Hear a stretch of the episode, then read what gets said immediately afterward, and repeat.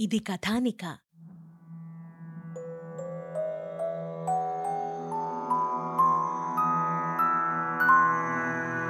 ఓం నమో వెంకటేశాయ. అన్నమయ్య వచ్చాడన్న సంతోషంతో లక్కమాంబ అన్నమాచార్యుడికి విందు భోజనాలు చేసిపెట్టింది మధ్యాహ్నం వేళకు గ్రామస్తులంతా కూడా క్రమంగా ఇళ్ళకి వెళ్ళిపోయారు. అన్నమయ్యతో పాటు నారాయణ సూరి కూడా భోజనానికి కూర్చున్నాడు. ఆ తర్వాత అన్నమయ్య ఒక ప్రశ్న అడిగాడు. ఆ ప్రశ్నకి అమ్మా నాన్నలు ఒకరి ముఖాలు ఒకళ్ళు చూసుకున్నారు. అమ్మా తాతగారు ఊళ్ళో లేరా? అని అన్నమయ్య ప్రశ్నించాడు. లక్కమాంబ నారాయణసూరి కళ్ళలోకి చూస్తూ ఆగిపోయింది. నారాయణసూరి గారేమో అన్నమయ్య ఈ మధ్యకాలంలో తాళ్ళపాకలో జరిగిన పరిణామాలు నీకు తెలియవు కదా? అంటూ ఇలా అన్నమయ్యకి నారాయణసూరి గారు చెప్పసాగారు. అన్నమయ్య భోజనం ముగించి వెంటనే వెంకటేశ్వరుని యొక్క సంకీర్తనం చేసి అలా చావడిలో కూర్చున్నాడు. అన్నమయ్య వచ్చినటువంటి శుభ సందర్భంలో లక్కమాంబ ఇరుగు పొరుగు వారికి చిత్రాన్నాలు పాయసములు ఇవన్నీ వడ్డించి మరీ పంపించింది. నారాయణసూరి చాలా మెల్లగా అన్నమయ్యతో అన్నమయ్య నారాయణ తీర్థుల వారు పరమపదించారు. అనేటువంటి విషయాన్ని అన్నమయ్యకి తెలియచేశాడు. ఈ మాట విని వినగానే అన్నమయ్య కొన్ని క్షణాల పాటు నిశ్శబ్దంగా ఉండిపోయాడు. ఈ లోపల గోవిందస్వామి అన్నమయ్య దగ్గరికి వచ్చాడు అన్నమయ్య ముఖాన్ని బట్టి తాతగారి సంగతి అన్నమయ్యకి తెలిసిపోయింది అని గ్రహించాడు.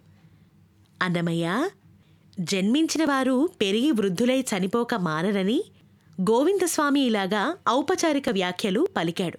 అన్నమయ్య మాత్రం అంతర్ముఖుడై అలానే ఉండిపోయాడు. శ్రీవెంకటేశ్వరుడు రక్షకుడు. మనము ఆడేటి బొమ్మలం.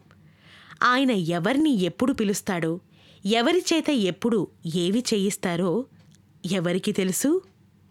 అని మాత్రం అన్నాడు. కొంచెం చల్లబడ్డాక అన్నమయ్య గోవిందస్వామితో కలిసి చెన్నకేశ్వర స్వామిని దర్శించుకునేందుకు వెళ్ళారు స్వామి అన్నమయ్యని చూసి నవ్వారు. అన్నమయ్య ఒక కంటిలో కన్నీరు ఇంకొక కంటిలో పన్నీరు ఒకేసారి స్రవించాయి. చెన్నకేశవ ఈ దీనుడిపై ఇన్నాళ్ళకు కరుణ కలిగిందా తండ్రి? నిన్ను వదిలి నేను వెళ్ళానని నీకు కోపమా స్వామి? వదిలిపెట్టలేదు స్వామి. తిరుమలలో ఆ వెంకటేశ్వరునిలో నేను నిన్నే చూసుకున్నాను తండ్రి. నీవే నా రక్షకునివి. నీవే నాకు సకలం సర్వం అని అన్నమయ్య అన్నాడు. ఇలా అన్నమయ్య అనుకుంటూ ఉండగానే అన్నమయ్య మనసులో ఈ రాగం వచ్చింది. కొంత నా కర్మ ఫలము కొంత నీ రక్షత్వము.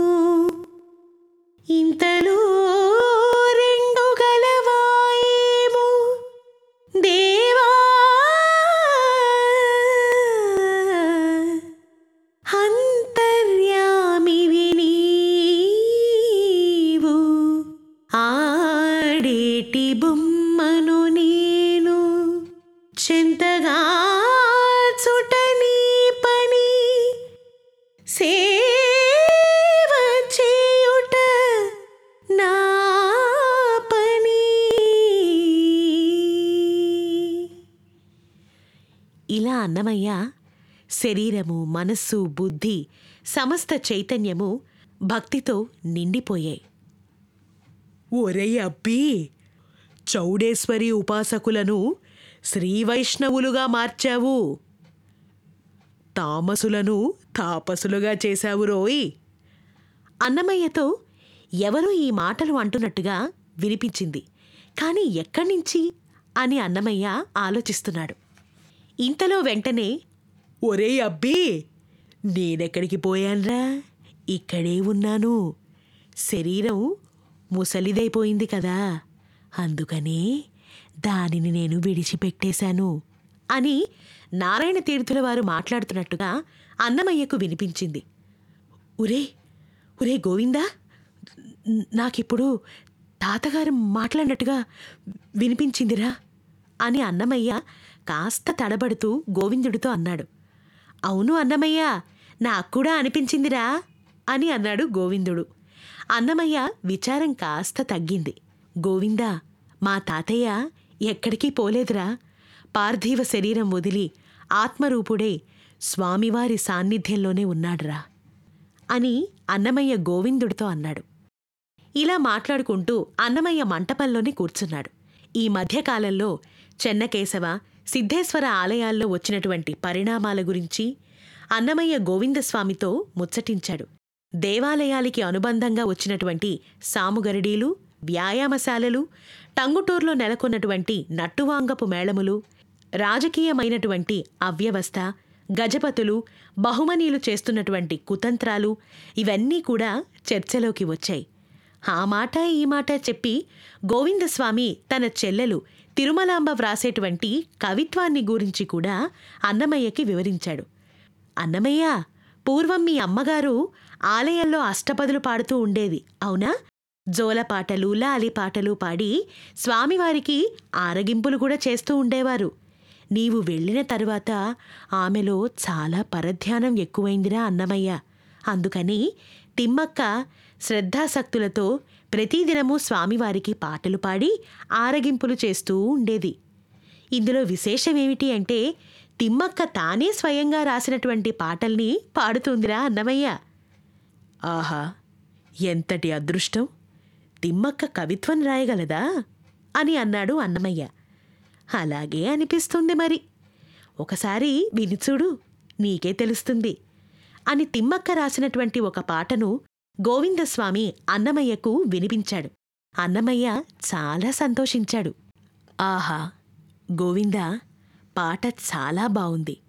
ఎంతో భావయుక్తంగా ఉంది. అన్నమయ్య భారతాన్ని ఇటీవల బాగా శ్రద్ధగా చదువుతున్నది. అర్జునుని తీర్థయాత్రల ఘట్టాన్ని దేశీయ పణితిలో గానం చేస్తుందిట. ఇరువురు దేవాలయం నుండి ఇంటి ముఖం పట్టారు.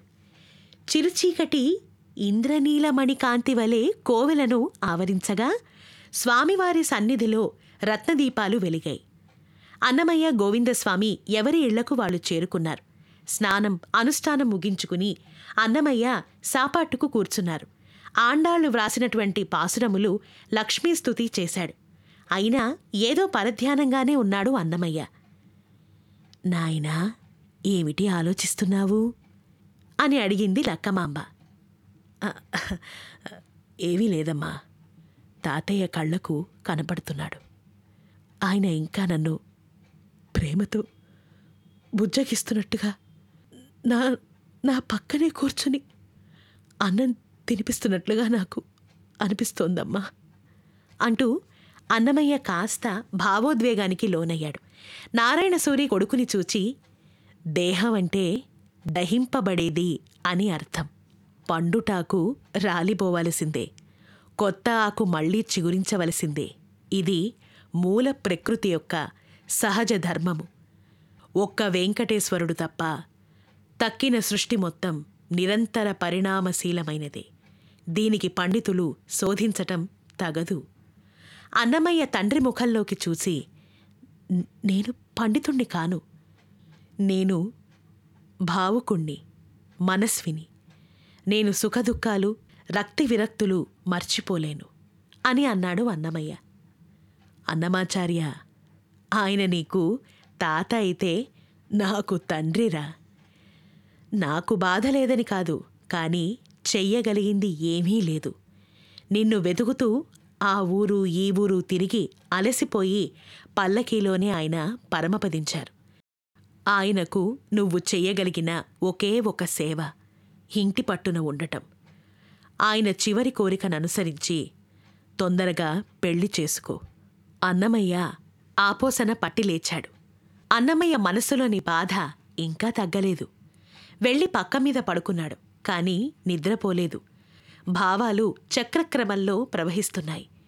ఘనముని ఆశ్రమంలోని చెట్లు తాళ్ళపాకలోని పైరుపచ్చలు ముసలితాత నారాయణ తీర్థులు చింతలమ్మ కథ తిరుమలలో నీడ తరగని చింత చెట్టు వెంకటేశ్వర వైభవం వెంకటేశ్వర ఉత్సవాలు తాళ్ళపాక చెన్నకేశవ ఉత్సవాలు లక్కమాంబ సంకీర్తన నారాయణ తీర్థుల ఆరాధన వేదాచార్యుడు నారాయణ తీర్థులు నారాయణసూరి ఇలాగా భావమాల క్రమబద్ధంగా క్రమరహితంగా చైతన్య అంతశ్చైతన్య స్థితులను అనుసరించి ఒక ప్రవాహ గమనంలో సాగిపోతున్నాయి.